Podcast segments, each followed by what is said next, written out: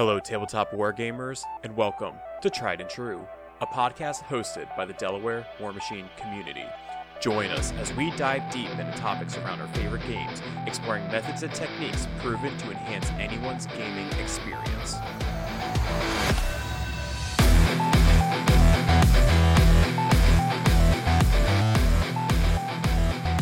Hello, everybody, and welcome to the 10th episode of Tried and True. I am your host, Paul.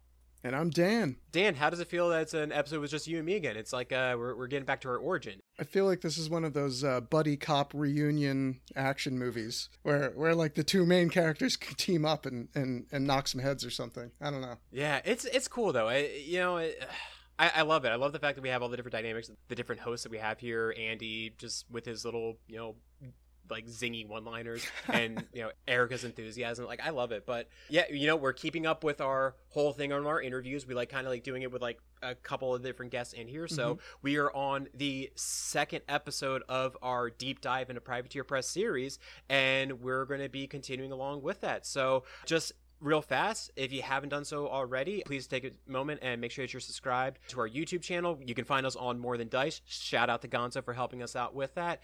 And uh, if you really like what we do support us on patreon. Your support goes a long way. You get access to art access to early releases of all of our battle reports and stuff. And dan there's some uh, really fun exciting news with how many subscribers and youtube right? You want to share some uh That's right. sneak peek Yes, of course. So we started this when we were around 350 followers. We're up to 390 right now, which is great. We want to hit 500. So with that remaining 150 to cover, we decided we were going to give away $150.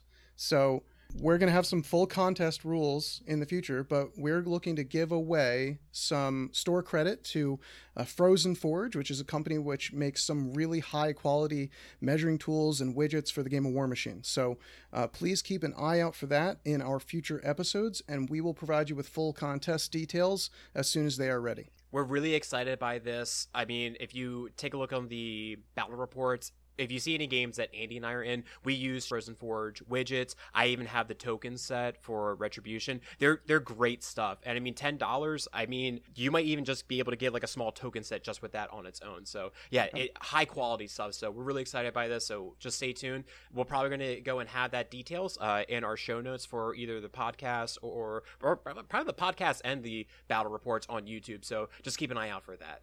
But with that, let's go ahead and get started with this next interview. So, if you heard, we have the playtest and organized play manager with us, Lauren Lauer. Lauren, go ahead and take a moment to say hello and tell about what you do at Privateer Press. Hey everyone, like Paul said, my name is Lauren. I manage a lot of the playtesting we do for all of our content we have coming down the pipeline, as well as coming up with and and testing all of the organized play stuff we have coming down the line.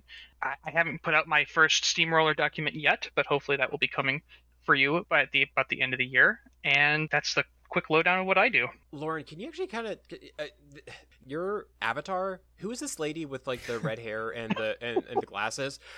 I, I I I mean like it's just it's a sign of me getting old when I don't know anime characters anymore. So like oh, it, it, it, I chose a picture of them too that's really obscure, so I don't like. Don't don't worry about it. It's Futaba from Persona Five. Okay. oh okay gotcha. Yeah, My it's wife's just going to start playing that game soon. She's been oh, itching to play it in a, for a while. So it, it's great. I cannot wait to get Royal on the PC when it comes out later this year. I'm super excited. Man, I wish Andy was on this episode because he loves Persona. He, uh, I, I don't remember if it was like four or five, but I remember like seeing it like off when he was uh, playing it with the um, with his PlayStation. But I, I'll, I'll say this for the Persona games, I think the only one I played was two. The soundtracks in those games, like, ugh, Oh, chef's kiss. ah, they they they they've only gotten better with every game. Yeah, I, I as when I was the community manager before this position, I chose Futaba because I just thought it would be funny to be like, oh, the person watching you on the internet is the hacker character from Persona. It's just That's a good one. nice. I know I really love Joker's theme song in Smash Brothers. That's Oh. nice and jazzy tune. I love it. So oh yeah, it's great. I, I can agree with the music. And then you also mentioned, sorry, you said uh, community manager. Can you just kind of talk a little bit about your your career at Privateer Press? Like, how'd you get started, Oh. and, and how'd you get to where you are now? Well, a little over six years ago, at this point, I, I started actually in shipping. I moved very quickly from shipping into physical engineering of the actual models. So it's the step before the models go into production, right? Sure. The, the 3D models have to get printed, and the prints have to be prepared so that they can be then copied for molds and mass produced. I then went into that lasted like a couple months before I actually uh, took over the sales department Okay. for uh, I, I've done a lot of different things in the company. And then we, after the last community manager left, they needed someone to take over the role, and I just was already on all of the social media anyway in the background. So I took over that for community manager. And then there was an opportunity for me to move into design and development, and I had already been helping them for years at that point internally, playtesting stuff. So it was a natural fit. Gotcha. And then, like, did you find, like, with all the different positions that you've had there, like, your skills from one department were able to be used in another? Because I, I think about my own career, it's like they they move you into positions you're not normal with, but you find that your skills do translate well over. Maybe it's just like one or two, whether it be like organization or scheduling or just being able to know how to use Excel or Oh, something like that. Oh, Like, oh yeah, just like uh, particularly now that I'm in design, understanding how the production end works because they've they've not had until recently anyone in design who understood like the fine details of production enough to know that when they make something, this is going to cause problems in this way, or vice versa. And now we have the whole uh, with me and Eric both having connections to production. Now that we moved into design, we both we have a strong connection to like how to produce these models most efficiently, both rules wise and physically. So that's been a huge help. It's really cool. And then, how about just gaming in general? How'd you end up finding your way into gaming? Is it just some uh, hobby that you picked up at an early age, or? Oh yeah, I I discovered my dad's old D and D stuff in a closet at 12 first edition, and uh, me and my friends just could not stop putting put putting uh, D and D down, and we played the heck out of it. Third edition, second edition, we found Iron Kingdoms, and that's how I found War Machine through the old Iron Kingdoms RPG. Not a lot of people know that we started as an RPG company before we were a war game company. So Yeah, I remember because like my sister, she was actually said this in the, the the previous episode with Matt, was that um she had like the original I think uh 3.0 Wi- Witchfire, Witchfire? you know, Oh. yeah, Yeah. and it, she was like, yep, it's it's right there on my bookshelf, and it, it's cool. She even got like the new uh the fifth edition stuff in there, so it's just it's cool. It's just it's really neat to be able to see like how Privateer Press has really like influenced so many people. yeah it's it's crazy having come from like as a kid just finding d&d to getting to actually work and make work on the actual production of d&d materials with matt Goetz uh, helping him with the playtest and the rules for our fifth edition supplements. It's been a blast. I've loved it Yeah, it's really cool because uh, like talking with him about it, he says like, "Hey, there's like these meetings around the table, and it's like, hey, this is what I want to go do. Will this work for you?" And it's it's amazing just how the company really does have to work with all these different departments and and stuff. So it, it it's cool. It's really cool. I like it. So it's some kind of well-oiled war machine, you might say. Ah, I saw what you did there. Ah. no it's i was going to say it's also just like a real family atmosphere we're all real chill and work together and we're you know small company you know literally mom and pop shop we we love working together and coming up with ideas and a lot of mutual respect from all departments to each other so And then you also mentioned that you were the community manager, and I've I've saw I've seen you on Discord servers. I've seen you like participate. What do you think is like the best way that you've seen players to connect with each other, and how have you seen it change? And I, I guess your overall like thoughts on that. Oh, just oh man, that that becomes a wide question. So my favorite way for people to connect is just over their own creativity and passion for the game, and that might sound like oh, of course, but like uh, it was not just the tournaments that got me into the game when I first found my first War Machine community. It was the painting groups, it was the train building groups, and I've seen so much creativity helped keep the community together through COVID in the last two years. Uh, just the the point of day challenge, the Facebook group where everyone posts all their painting. Like it's been amazing to see everyone connect about ju- that, and then finding different ways to play the game as we come back into the game stores. I think that's just my favorite way to see people connect that way. You know, it, it's amazing you say that because uh, when Seth was talking with us, he said that there was like the, the War Machine was like the three what the three legged stool. It was the rules, the the community, and and the hobby, Mhm. and like that community is huge. And and and I think that that is probably one of the strongest things that I've seen at least like within like all War Machine players. At least when I go to any location, everyone's just super friendly, chill. They love to have a good time, and it, it's great. Yeah. I love it. Yeah. Uh, and then get super intense in a tournament scene. It's it, you have both ends of the. Absolutely. I, I, always really like seeing those paint jobs that look like they're off the page of a comic book, with the, oh, the bright yeah. colors and the the black lines. Those oh are... yeah, that one guy on Facebook was doing all the cell shading stuff. I don't remember yeah. who that is, but that that's like one of my favorite styles I've seen. Those those those minis look like a trip, and and I, I'm like fighting myself to not strip everything I own and, and restart. it's harder than it looks too. I tried doing it once by myself, and I was just so embarrassed by the results. I'm like, oh, I'll leave it. I'll leave it to him. I don't think I can. I don't think I can do this. I'm I'm scared myself. I'm an amateur painter at best. So. So we were ended up saying about the you know the, the tournament scene and people being very intense, and I guess that's going to get into the the part about your career right now on organized play and play testing organized play like how would you summarize it to anybody? Like why is it, how is it different from like us just going off to like a tuesday shop? Yeah that term gets thrown around a lot and since this is you know your episode i was hoping that we could help our listeners define that. What is what is organized play?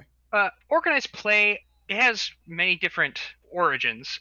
It from the community itself has versions of organized play but when a company says they offer organized play like privateer press it's a structure by which everyone can find the rules and come together to play the game and also get rewarded for it. There's prize support, unique sculpts sometimes, badges, patches, coins to reward the players for coming together and just having a great time. That's that's great. I know that I appreciate all the uh, the prize support that our store gets. Uh, so it sounds like this is just giving a framework for players to enjoy the game, but also rewarding them for engaging with the way you would like to see them play. Yeah, and we even offer prize support in a basic way. Like I've had people come to me and be like, "Hey, I want to run Food Machine." Because that's completely mm-hmm. like a uh, community driven aspect. It's a great charity and they're like, "Can we have some prize support?" Can you know? And I'm, I'm, absolutely, I will make prize support up for you to make sure I support that event. We we can attest. We ran our food machine back in February, and you guys came through really well for us. So oh well, I'm you. glad. Yeah, it's such a great cause too. I I love I how the community can come together not just for fun but also for a great cause. Yeah. yeah but people do bring some really crazy jank with that though. I'm go ahead and say, you know, Sorcerer with an arc node. I was like, yeah. that's not right. I don't like that. I know. I'm a bad person. I'm sorry. I'm not sorry. So uh, my next question is that we'd actually heard uh, something that was on another another podcast. And Matt Wilson had mentioned that uh, Privateer Press does not want to discourage the community from running their own events, such as Food Machine or other things like that. Yeah. So uh, we've we've just discussed how you know we're gonna find that pride support for you guys if you if you build it, they will come, right? Right. So we've been seeing more and more local communities take up the reins and start running their own events, which we're really, really happy about. But for people that might be listening to this podcast or some other content and they've never heard of this before or they've never been to an organized play event, how do you think that they can best jump into this part of War Machine or this part of what Privateer Press has to offer? Uh, well, I mean, the first basic step is on our website under organized play, we have broken down all of our various formats. That's a great starting point because it's a little intimidating for someone who's never run an event before to make up their own rules. Some people are way into that, some people want more structure. It's however you want to tackle it. From there, we offer the prize support itself on our store, or you can contact front desk at Privateer Press. If you want something particular or like a charity like Food Machine, that's how you guys reached out to me, I think. And we'll get you guys squared away with exactly what kind of fits your event. It's great. Tailor made. I love it. Tailor made, yeah. And then Lauren, because of with how much stuff has happened within the game, so uh, I I like fluff. I, I should probably do more research, but I do like it. I always love it. I a lot of characters in the Iron Kingdoms have died whether it was pre-infernal invasion or during the infernal invasion. And it, I, I, have a conversation and like i like andy's playing Severius. i'm like he's dead. You can't play him. Like what, what's what's wrong with you? Uh, but it, has there ever been like talk about maybe like a different ages of this game? Like or or or or getting like some kind of laundry list of like saying like hey if you're in pre-infernals like this is this is like who's still around and these are the major beats that happen so that way if maybe like somebody wanted to run the the story of I don't know, Kalissa shooting Zaal, you know, and then he ends up becoming, you know, the Zaal 2 immortal version of him. Like, is, is there like a resource or, or, or, some way that people can go and do something like that? Uh, no, we don't exactly have a research. This was actually news to me. I had a, a, bunch of questions all in last month from a bunch of different community people like hey what's your what's your uh, like like dead caster list? Or like do you guys do that thing that that 40k does where you, you, kill off casters and they can't use them anymore? And I, I actually am one of the few people in the world who don't play 40k so this was completely news to me. Um, but uh, no we don't here. have we don't have a list like that. We do we are considering like a format for like the oldest models and newest models. We're not exactly 100% sold on that. it's it's things we've looked at for organized play, but ultimately, if you if you want to run a theme that's right for you or uh, something thematic, like we don't want to limit play that way ever. I think is is a big goal for us. So gotcha. No, and, and the question wasn't supposed to be like designed like that. It was just more so along the lines of there's a laundry list of people that have died, and I even think like I see like on like the Facebook messages, it's just like who's dead, and every, I just see like the whole thing, Mister like it was Mister Clog, and just like think, just like the list of like everybody. I'm just like yeah, Ugh. some people might have been have, having trouble working the old Twitter machine. So uh, they were they were looking for uh do do we know the body count after the infernal invasion? Like oh, who's still oh. here? You're looking for like literally a list of uh, yeah, fatalities. like uh, officially confirmed okay. warcaster fatalities or something. no, we sh- I think we should though. That sounds like a great great resource. I'm sorry, I mis- kind of misunderstood the question there. No, it's okay. There, it was like a bit of a two-parter with that because again, like for people like, doing like organized stuff, it's just like, do you want to do something that's like based off of an iconic, you know? And this could be something that a community could like go and you know design themselves. You know, uh, in, in that case, if they want to go host something that's not a, a steamroller or something that you've already pr- uh, produced. You know, if someone wants to take on that, that mantle. But uh, no, that that laundry list that's just because. You know, I should get together with Goetz and we should come up with a fatality report. that would be awesome. um, just have a full list of who's left. It, yeah. I, I, is it better at this point for who's left or? I don't know. A- any extra day I have to fight in the warfare of Iron Kingdoms, like there's mustard gas everywhere. I'm out.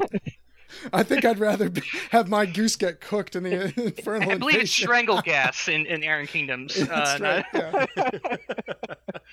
Dan, do you want to go hit your uh, steamroller question now? Yeah, of course. So on the subject of steamrollers, we've heard that uh, you guys are prepping for a new change to the steamroller document. I think you mentioned it earlier, and it's uh, uh, congratulations, by the way, if this is going to be your first ever steamroller document. That's right, and that was supposed to be around November of this year. That would be 2022. Yep. As per, we're looking at the steamroller document. They usually run for a year and a half to two years, typically. Mm-hmm. But some of the community members that we've got at home here in, in Delaware and Pennsylvania were wondering if we're going to see any major shakeups in the kinds of sh- scenarios that we're looking to uh, expect in the next steamroller document. And will hills come back? Yeah. I, you know, you know what? It's funny that came up in a conversation not too long ago. We asked ourselves, should we bring Hills back? Is that is that is that a troll move? Is that? But no. Uh, yes, we, there are some big changes coming. So big, in fact, we might even have some previews for you in October before it actually drops, just so just so the community can get ready and, and get a taste for this before it goes into effect. We definitely want to give uh, places like Las Vegas Open, for example, enough time to prepare for mm-hmm. stuff like this. So uh, I'm really excited to share it with you. Two follow up questions. Uh, uh, I'll give you a layup here. Uh, one, uh, Paul has been doing a lot of work on some very scenic terrain features. Okay. I love making dollhouse furniture so much. Oh, yes. um, can we get a hint? Uh, are we going to see any brand new terrain types available? So, brand new terrain types is something we want to bring in. I think you will see that more probably in the next steamroller document. We we didn't okay. want to throw too much at once, if that makes sense. That makes sense. So it that will be a little bit before you see something brand spanking new, I think. Okay. Um, so Paul, you can put away your dollhouse furniture for now. no, I want to play with them. I want to go fight in the forest. Second follow up question: If we're going to run a Warfare Weekend qualifier in December, which is maybe less than a month at early December, maybe less than a month after the Steamroller document set to change, what can we and perhaps other organized play groups do to prepare for the release of an upcoming Steamroller document in general? It's like for us because like when we do the stuff, I love making the dollhouse stuff. Our tables are like beautiful looking now, and I just want to make sure that we do a warfare weekend qualifier. We have the new stuff, Sure. Like that, you know what I mean? Like just so that I can. Well, I mean, we it, so. are going to have, like I said, the previews should be out October-ish. Mhm. So you have a whole extra month before it goes live. My I'm, my brain's skipping. It's either the first of November or end of November. So Mhm. you'll have the new Steamroller for your guys' event in December, and uh, just keeping your community informed. Uh, a lot of people will have events but then not even post that there was a change so that when the list building comes they're like oh i was expecting things to work this way or that way and communication is always key and we're, we're, we're even we need to work on our communication sometimes and make sure we blast our message as much as possible when things change it's something i want to be on top of this year so Well, I'll, I'll say this, Dan. That means that I can't put away my box cutter and my popsicle stick, so I guess I'm still building stuff. I I will say though, like even if you're running an official steamroller, even if it's an Iron Gauntlet qualifier, if a TO wants to include special terrain, that's the TO's prerogative. I feel if you want to introduce any of that stuff off the hook, don't be afraid to make things a little weird now and then. I I encourage that kind of creativity. I love you that hear kind that, of creativity. TOs out there? You get let let's see your weirdest, craziest terrain features. I'm gonna make some hills. Paul, you stop it with your hills. All right, and then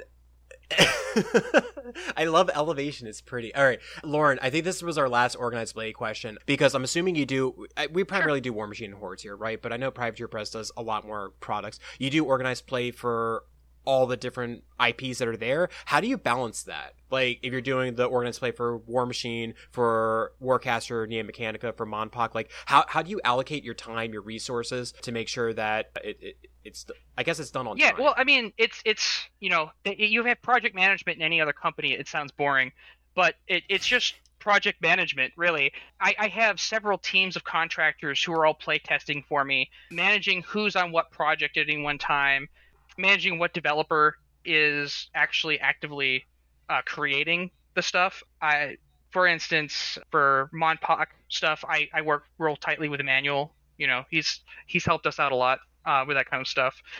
And then just there has to be an equal balance for everything. And you'll see this a lot more in the coming years as new updates come out for everything now that covid's over.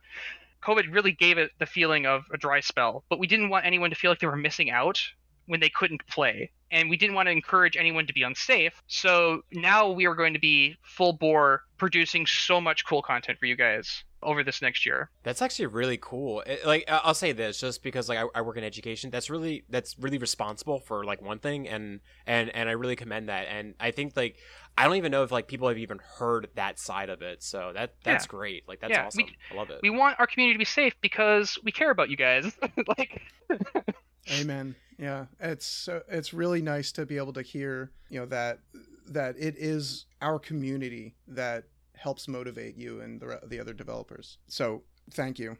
Yeah. Uh, from everyone down in, you know, Delaware and Pennsylvania here. We appreciate that. Yeah, I, I hope some days I can we can connect and meet up at, at Warfare Weekend as it comes up. I hope to meet you guys. and We can get a game in. I want to get that Delaware community experience. Everybody like that would be pretty uh, that would be pretty cool. Ah, Lauren, I have a newborn. Like she's three months old. I, I can't. But- I, I I can't go to But it's Indianapolis. okay, Paul. I'll jump on that grenade for you. Oh, I'll happily jump on that. So, speaking of playing things, I think that's going to bring us to the next topic. So, I was interested in asking you a few questions about playtesting. Absolutely. I took a class in video game design in college, and I remember almost nothing about it. No, I'm just kidding. Um, but uh, I, I really do like digging down into some nitty gritty details about how games work and Yeah. how they're designed.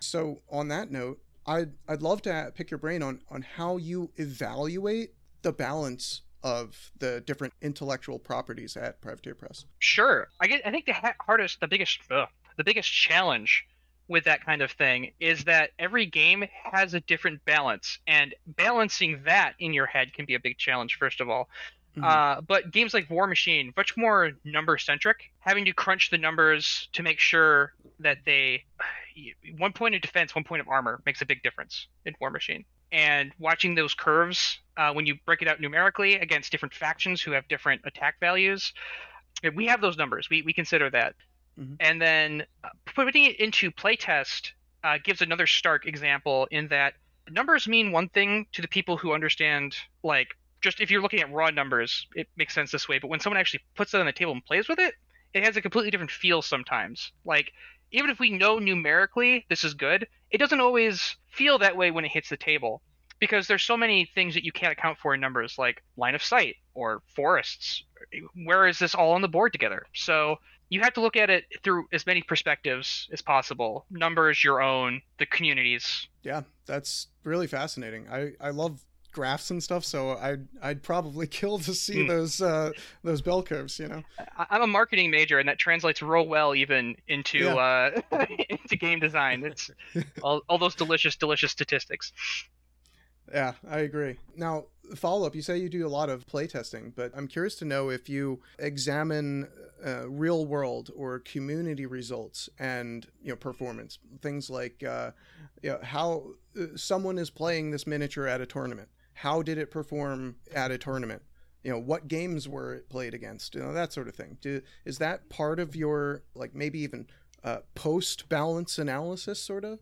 Oh yeah, yeah. I mean, you can go far as far back and like it, the the starkest examples of that are when you can see when we clearly made a mistake. We're not infallible.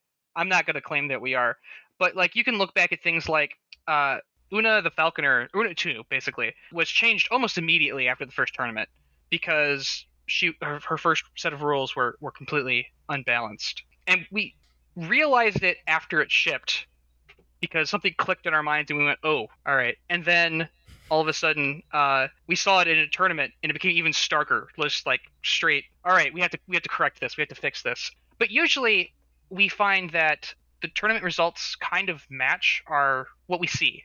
Um, Yeah, you know, that's really interesting. So, and- but I mean, like, does that mean like you did your job well, and and like, okay, we're good. Let's let's drive forward for the next one. Yeah, yeah. Um, sometimes it's you know part of game balancing is purposely unbalancing some stuff, like uh, because it's not just numbers. It's you want to drive the meta, and you want the meta to grow and evolve and shift to new threats, uh, because that creates interest. That's interesting, and building lists is interesting for new problems. So occasionally, you know, we you poke something a little far in one direction, and it creates uh, a problem on purpose, and we want to see that. And then we want to create this. we- Then we want to, people to come up with solutions to that. And we love watching the community evolve that way. Yeah, that's really great. I mean, this all is in keeping with uh, the scientific method. You know, you Yeah. you set a hypothesis, you test it, and then you observe the results. And Yeah. in this in those cases, it sounds like you you can watch a tournament play out and say, uh, you know, no, this is this is exactly what we were hoping when we designed this miniature. Yeah. So that's that's really cool to to see that play out in real time. I think. Even in that, I think my proudest moments watching the community is when there is a problem and then an unexpected solution gets created for it. Like sometimes we predict what's going to fix it, right? We're like, oh, they're going to choose take these models now to deal with this problem. And then the community goes in another direction that we didn't even consider, and we're like, beautiful, wonderful. I love seeing that. I remember my own uh, custom built solution to Una when sh- when Mark III was first coming out, and I started building in you know a Harkevich list with as many Kodiaks and uh, Devastators as possible to get auto hit non melee attack damage rolls out there. Yeah. Yep. I agree. That was some of the most fun I've had in War Machine was, you know, trying to puzzle out my own solution that I could hold in my back pocket. So, uh, I think this stuff is really cool. I, I had a really jank Nemo list myself that the auto hitting lightning was the only way I could get around it. But yeah, yeah, no, that was still a little too much problematic. Uh, but yeah, Sure. it's fixed now. Thank God. so then, because you're talking about all this play testing, how about all this new stuff that Privateer Press is, you know, teasing with us, right? The the Orgoth, the, the new Cygnar stuff, and Khador's getting a tank. Like, how how do you get the research, the the information on on the model performance? Is that done like internally or externally, or or or, or a mix of both? And like, how many people do you have like working on this project at once? we have uh, the company internally works on it, both this you know the designers create it, the designers play test it. We present it internally to some people who continue to play test it, and then we also then when we feel like it's it's starting to brew in the right direction, then we share it with our external contractors that we have. It, it people from the community, people not even in the community. We want to we have a full breadth of uh, understandings of the game we try and get because we want to see what new players think of things. We want to see what veterans, tournament players play, and, and casual players. Uh, I have a whole group, you know, groups to match all needs, and they really they get games in. Uh, they report to us. I compile the info and share that with the rest of the designers. So I think the biggest challenge with this project, though, has been usually we have produced one or two. Like you, you've seen previous release waves where there's one or two things here or there. I, I think this is the largest amount of new stuff I've ever seen us internally produce at one time. I can I just want to say because I remember it was the the not the keynote keynote or whatever that that that insider thing was like you know last year whatever it was just like Orgoth is coming and I just thought it was only Orgoth. But then when I started seeing all these new like Cygnar drops and you had like the, the art of like the new Cygnar versus the Orgoth, it's like, whoa, there is a lot of stuff. And and the amount of models that are being made for Cygnar, like, ugh, like I, I can and and you even teased Khador. And... I, I think today we announced that there were three total new casters for Storm Legion alone. I, so I have not seen that before. Like, eh, eh, like I, I think back to to to um I, I, like made a post on it. It's like reminds me of like League of Legends season two where they had a new champion like every other week, and it just like you just can't keep up because there's so much new stuff and everyone's doing something new. And I'm not gonna lie, this is just the tip of the iceberg too. Oh my gosh! Uh, and and you, uh, I think I think we're you think you'll be hearing more this month even. So I had a feeling, and I'm really excited about what's coming. It's coming. It's coming. I'm really excited to go hear what else is under that iceberg. I'm a retribution player, so I'm really holding holding out for my my Iosans. I I I'm, I'm so hoping for for something. I don't know. We'll see. Oh, you're gonna be excited. But, huh, huh, huh, yes. Hold on to your seat, Paul. We got more playtesting questions coming up. Uh, I'd rather buy models. I already have a baby. Like I don't. Oh, I'm sorry, you had to feed the baby first. I I I don't think you could I, feed the baby miniatures, Paul. I, I don't. I don't want to be responsible for what happens next. Uh, yep. So next up on the playtesting questions is uh, we've talked about how you know Privateer Press is really good about that scientific method and the process of iterating. Um, and everyone knows you know, failure is the best teacher. So when a mistake gets made, you course correct and you come back at it again. You solve the problem a different way. So I'm curious to know what what your cycles or iterations uh, look like or entail for an you know one cycle through or one pass through a playtesting process or a uh, you know a, a, development process. So usually, uh, in my experience, we come with an idea or a set of models or both uh, that we're testing. In that, then we have between uh, probably it's close to two to three months where we sit down with our playtesters, there's more time before that, of course, where we're we're talking internally, but like the actual prop, what we could, what we call a playtest cycles with the with the with the contractors. Mm-hmm. And we sit down and we get like a week and a half where they absorb the new rules, play some games, report to us. We take a week and a half with the with the stuff, and we just bounce back and forth like that. You may get three iterations, we may get six iterations. It's a little fluid based on our needs mm-hmm. and uh, how many changes need to get made. Uh, usually, after the second or third pass, we pretty much have the final version. It's just little tweaks after that. That's cool. Do you find that in your first pass, you're most commonly changing like stats? And then on number two, you're most commonly changing like the power of a weapon or what an attack does or something. Like, do you find that there are many overarching themes to how you kind of organically work through this process, or is it drastically different miniature I, to miniature? I think first we we we there's lots of dials you can turn, like you said. Uh, mm-hmm. First, we tend to reach for point values because that's the thing that changes the theme of the caster. But uh, there was um, I'm going to be non-specific, but with a uh, previewed Khadoran caster, there was a ability that just proved too strong, and no amount of points fixing uh, was going to affect this. But we managed to find a way to compromise keeping the theme in there. And mm-hmm. sometimes that's what you have to do is just knock the power of the the ability down, and that doesn't always feel good on paper. But then we played it, and it was still incredibly powerful, and we're like, all right. It's not guaranteed to work every time, but man, does it still feel like what we wanted it to have happen. Um, Can can you go into detail and and but like a non like new model that's coming out, like maybe like one that you've worked on in the past that you're just like this is like one of the hardest models to get right. And and what I go back to is I just think back to like Falsier, uh, because of her bounty mechanic. It was just so new and like how do you do that right? And it was like I think the original like iteration of her, it was like a spell that would like put out the bounty tokens and stuff. And she originally used to have the prey as a bounty token. Like, who have you found like a model in the past to just be like, this is this is like slamming a head against a brick wall? Man, that's a good question. I I so I think the one that was hardest, and you're gonna take my, my word as a little bit of grain of salt because I wasn't quite as involved as I am now with Sure, it. sure, but sure. the Infernal Masters, the Infernal Masters in particular, if if people saw their original rules, I think their eyes would bleed. Uh, That's on brand for them. it, it, it was like looking at an eldritch horror and it because there was a theme, we wanted the, the the the ability to bring in new horrors into the game that was core to the concept of what we wanted to do and balancing it in a way that wasn't just like all right now this turn i bring in five heavies deal with it was very difficult to balance Oh my god, that was the thing. i think i think one playtest game i brought three heavies in because it wasn't it wasn't like originally limited to like solos the once a turn. yeah Oh, oh my gosh, Uh, is my mind's a little foggy on this. Don't don't quote me on any of that.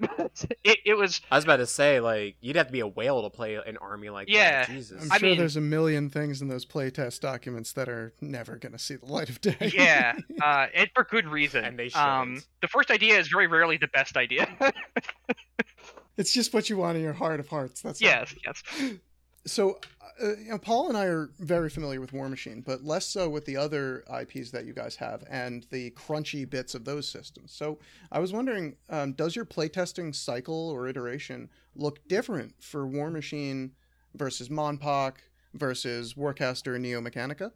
I think they're they're actually surprisingly similar in the structure of the project management. Like it's just does this rule work? Yes, no. I mean it, it's an oversimplification, but Right. I feel like you do get less physical games when you test War Machine because they take longer than a game of Riot Quest, which is like 30 minutes for four people. You get a lot of info Mhm. from one game of Riot Quest.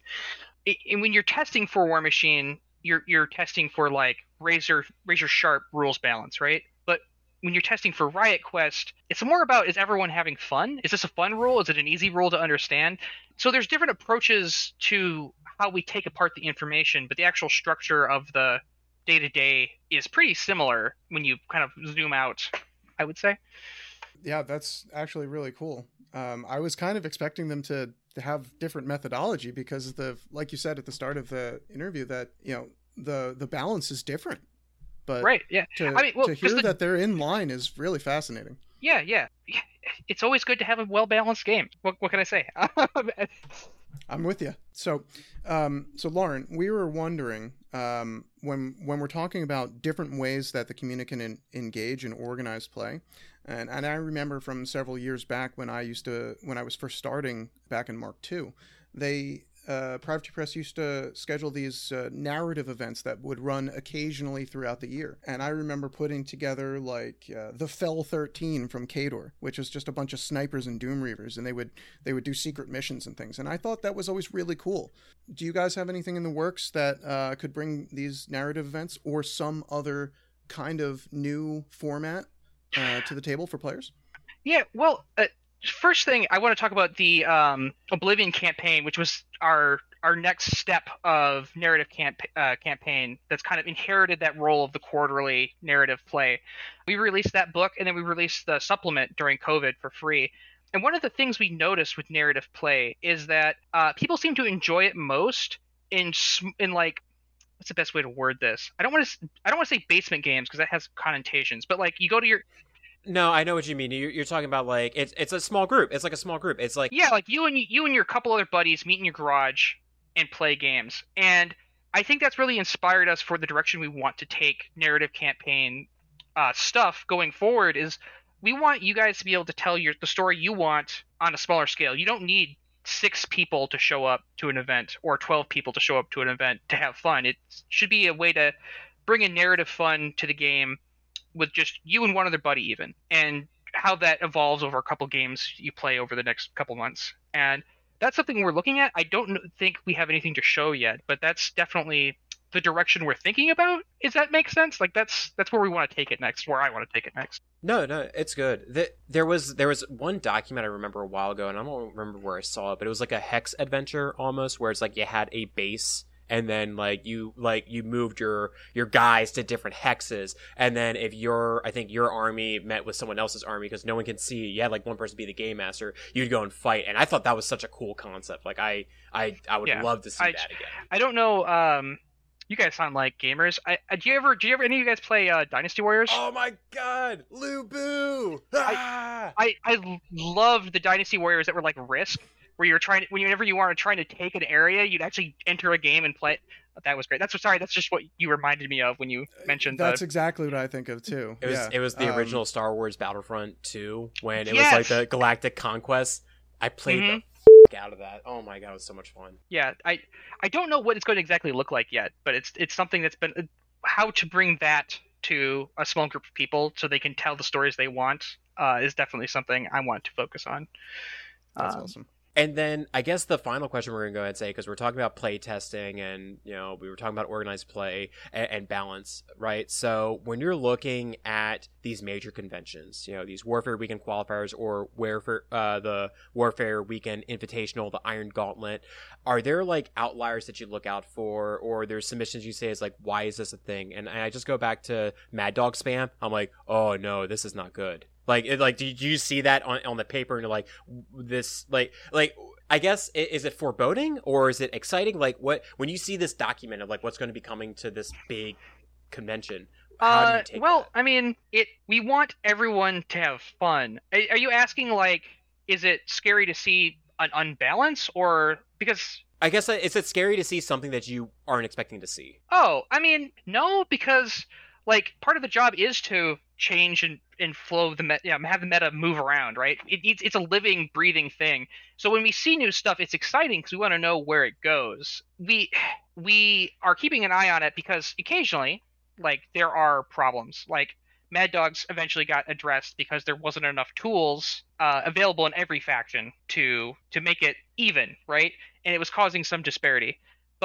Usually we see that we get excited because we can't wait to see what comes next from the community, right? Like like when someone at a convention submits their list and it's this wacky off the wall list and you look at it and you're like, "What does this do?" and then it starts winning.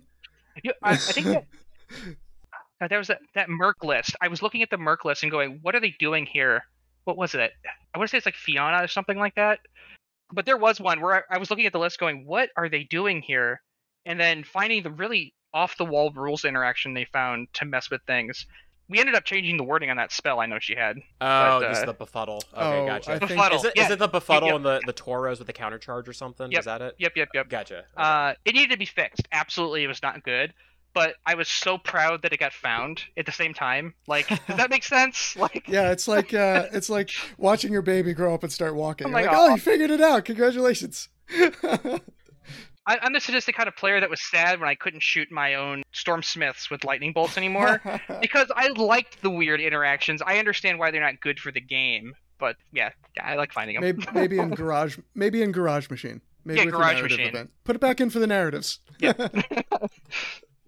but I have to I have to say though with the playtesting that you do and and I've heard about the horror stories that were Mark 1 and like saw a couple of battle reports of Mark II, but really, like, I started playing in Mark III only. And from what I've heard in the horror stories, the game's only gotten better. So, I, and I and I see the amount of work that you go into playtesting. Like, I'm just, I'm always excited for what you come, what's coming out. You know, the Orgoth, the Cygnar. I know that you're not just throwing stuff at us and be like, here, have fun. Like, you're you're you're getting quality products yeah. for us, and it's just something we should well, be celebrating. It means a lot to hear that from you guys. Thank you very much. It's I I agree, and I echo echo Paul's sentiment. I've been playing the game since about 2010, 2000, 2011, and uh, since that time, I can't think of any other year in War Machine where I've looked at uh, tournament spread and gone, "How do I get better than a 50-50?" Uh, but the fact that I'm at a 50-50 with most of my Khador matchups makes me say, man, this system is working and it is working real well. So as far as I'm concerned, you guys are doing a bang up job over there, and I can't wait to see what you come up with next. I'm excited to show you guys. It's like what would they say? It was like 20 years. You guys have been doing it for over 20 years. Yeah, it shows. just- it's just. I, I wouldn't be where I'm at without the awesome people who mentored me and taught me inside the company. So shout out to everyone who's come before me. Uh, you guys really helped me it, come to come to understand game mechanics, and I'm stoked to be here. It's awesome. Well, All right. Well, I, I think with that, that's going to go and wrap up this interview. Lauren, we want to just thank you again for stopping by on Tried and True. We little little tiny podcast, just enthusiastic about the game. Like we're just really thankful that you know we got to be able to chat with you and just provide so much awesome insight on on organized play and play testing. And it, it's just been a, a bang up job. Yeah. Like this it's is been a a, great Thank time. you so here. much for coming on. Yeah, no problem. I can't wait for you guys to hit 500 subscribers. Good Me luck. too. You gotta you gotta submit an entry. Get you some Frozen Forge tokens. Did you um, have any closing remarks that maybe you, the listeners might be excited for? They can go ahead and Uh, well, currently we have our latest uh, 5e supplement for the Iron Kingdoms. Guys, check us out on Kickstarter. Uh, it has been a fantastic project to work with, and who does not want more Necro Sharks uh, in their D&D campaign eating their players? So, uh, I, I can tell you, players do want it. That's all they can talk about at the store is the Necro Shark. I'm so excited for somebody to do like an Aquaman like style character for like Nightmare Just a- Empires or something. I don't know. It's just, it's just talking to the sharks or something. All right, now I'm, I'm just being dumb. It's fine. Uh, Dan, do you have any more remarks? Uh, no. Uh, like, follow, subscribe, guys. We we love this community. We love the content, and uh, you know, we want to hear your success stories. We want to hear your not so successful stories, and please keep spreading the love, spreading the game, and you know, have fun and good luck with your dice rolls. Yeah, everybody, keep up with the positive vibe. It, again, it's never been a better time to play War Machine, and it's been great. Thank you for tuning in on this episode of Tried and True. On the next one, we're going to be continuing our series of interviewing a couple more employees over at Privateer Press and see what they're working on. So, from all of us here in Delaware, thank you for listening, and we'll catch you later. See ya. bye, everybody. Bye.